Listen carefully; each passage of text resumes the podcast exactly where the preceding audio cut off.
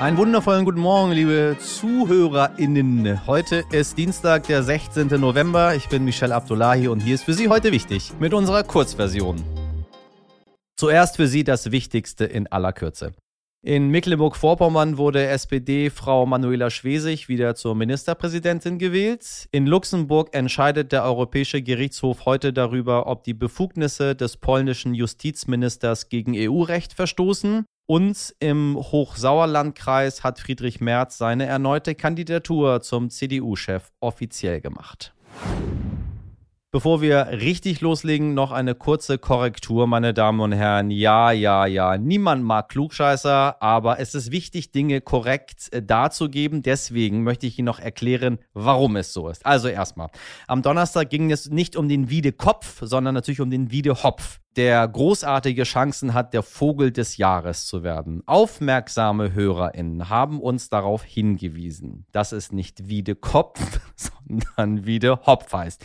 Lieben Dank vor allem an unsere Hörerin Tiffany, die uns bei der Gelegenheit auch erzählt hat, dass man bei der Abstimmung zum Vogel des Jahres sogar eine Danksagung vom Vogel persönlich bekommt. Na, wenn das mal nicht zum Abstimmen motiviert, weiß ich wirklich auch nicht mehr.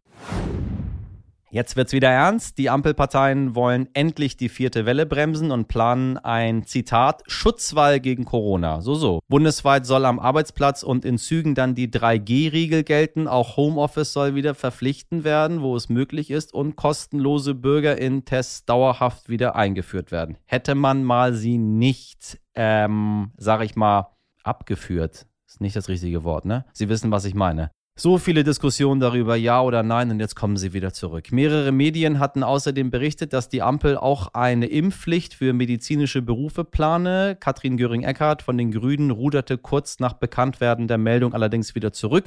Offenbar war man sich dann doch nicht einig. Hoffentlich sieht das beim Koalitionsvertrag ein bisschen anders aus. Während die Außenminister in der EU im warmen Konferenzraum am Montag neue Sanktionen gegen Belarus beschlossen haben, warten tausende Geflüchtete immer noch bei Minusgraden im Grenzgebiet zwischen Belarus und Polen auf Hilfe. Mein Kollege Marc Schmiel ist derzeit in Polen unterwegs, ganz in der Nähe der Grenze zu Belarus und hat mit mehreren Menschen gesprochen, die dort auf ein neues Leben hoffen. In einer Sprachnachricht hat er mir seine Eindrücke geschildert. Na, die Situation vor Ort einzuschätzen ist für uns Journalisten gar nicht so leicht, weil es ja hier in Polen eine drei Kilometer Sperrzone rund um das Grenzgebiet gibt. Das heißt, wir kommen gar nicht wirklich an die Menschen ran. Aber natürlich versucht man trotzdem irgendwie Kontakt aufzubauen. Und ich konnte mit einer Familie sprechen, die sogar Deutsch sprach, weil sie jahrelang auch in Deutschland gelebt hatten ähm, die mir berichtet haben, wie schlecht es ihnen geht. Sie haben vier Kinder. Die Kinder hatten gesagt, dass sie alle in den letzten Tagen Gras essen mussten, weil sie eben nichts mehr zu essen hatten, nichts zu trinken hatten. Der kleinste Sohn, der soll krank sein, schwer krank, und da hatte die Mutter Angst, äh, ob er überhaupt überleben wird. Und äh, da weiß man natürlich nie, ob dort überdramatisiert wird, damit wir irgendwie versuchen zu helfen. Aber das deckt sich tatsächlich mit dem, was mir auch Ärzte berichtet haben. Wir haben hier in einem Krankenhaus gedreht, die äh, Flüchtlinge versorgt haben, schon in den vergangenen Wochen. Und äh, dort hieß es, die kämen dort unterkühlt an, die kämen äh, ausgehungert dort an. Ich habe Fotos gesehen von Schnittverletzungen, von blutunterlaufenden Augen, von Knochenbrüchen. Also die Situation für die Leute hier jetzt auch noch bei Temperaturen von etwa 0 Grad ist echt schwer auszuhalten. Der Weg über Belarus ist für viele ja nicht der direkteste Weg in die EU. Wie kommen diese Menschen überhaupt nach Belarus? Sie kommen mit ganz offiziellen Flügen, vor allem aus Bagdad, Istanbul oder Damaskus. Ähm, und die Einreise wird ihnen dadurch erleichtert, dass Lukaschenko ganz einfach Touristenvisa ausstellt, die für mehrere Tage gültig sind. Und das nutzen dann die Schlepper in den Ländern jeweils aus und machen Versprechungen, dass sie die Menschen eben in die EU bringen. Und es läuft letztendlich so, dass sie mit einem normalen Linienflug nach Minsk in die Hauptstadt kommen, dort äh, ein, zwei Nächte in Hotels verbringen und dann mit Linienbussen oder auch mit Lastwagen äh, direkt bis an die äh, Grenze zu Polen oder nach Litauen gebracht werden. Und das äh, lassen sich die Schlepper aber natürlich auch einiges kosten. Also ich habe mit einem irakischen Flüchtling hier in einem Flüchtlingscamp gesprochen, der erzählte, dass er 10.000 Euro dafür gezahlt hat, hat für das Versprechen, von Bagdad aus bis in die EU zu kommen. Danke dir, lieber Marc.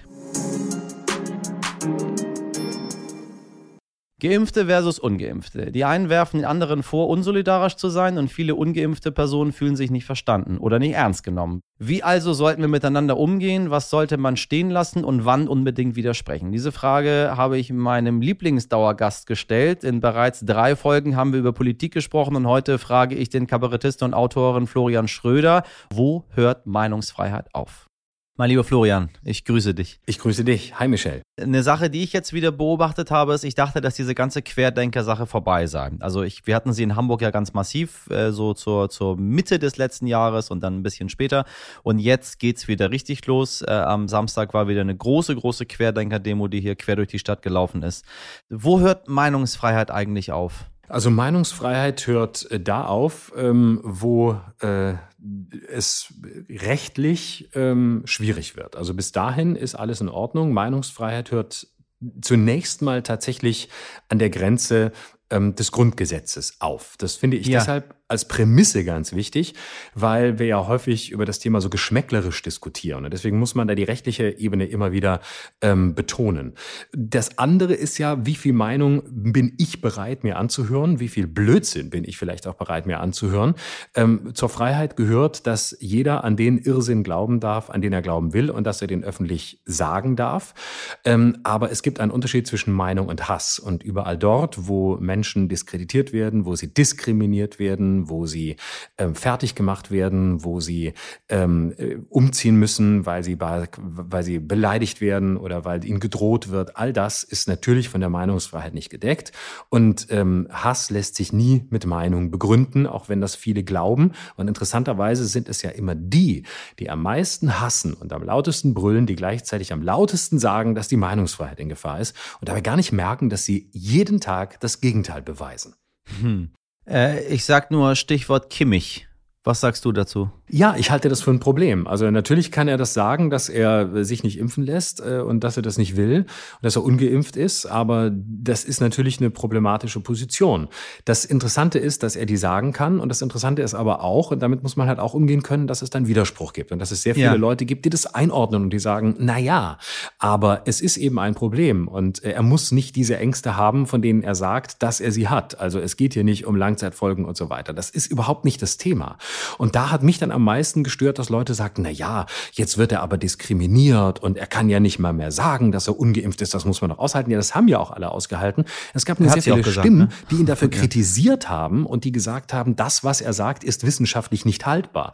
Und das ist ein weiteres Problem, dass sehr viele Leute heute den Eindruck haben, Meinungsfreiheit schließt Widerspruch aus. Ich möchte sagen, ich bin ungeimpft, mir geht's dabei gut und ich habe die und diese jene Ängste und sobald mir einer widerspricht und das einordnet, ziehe ich mich zurück auf die und spiele die Opferkarte und sage, man kann ja heute gar nichts mehr sagen. Richtig, Doch, du kannst richtig. alles sagen, aber dann kommen eben andere Positionen und damit musst du halt auch klarkommen. Und wenn du eben was behauptest, was schlicht falsch ist, dann wird es Leute geben, die ich korrigieren. Gut so. Ich hätte nicht gedacht, dass wir in diesem Podcast wieder äh, so das Thema Corona in den Vordergrund rücken und äh, dass es wieder so einen Hunger auch darauf gibt, von äh, Hörerinnenseite äh, über dieses Thema informiert zu werden. Wie nimmst du selber die Corona-Lage wahr? Hast du damit gerechnet, dass das in der Form wieder passiert? Ehrlich gesagt, ja. Also ich habe immer gedacht, dieser Herbst wird äh, furchtbar, wenn es wieder Oha. so läuft, wie es bisher lief. Also wenn ja, es wieder ja. so chaotisch läuft, wenn sie sich wieder nicht einigen können, was sie machen wollen, wenn sie wieder zu lange zuwarten, dann wird es genauso furchtbar, wie es bisher war.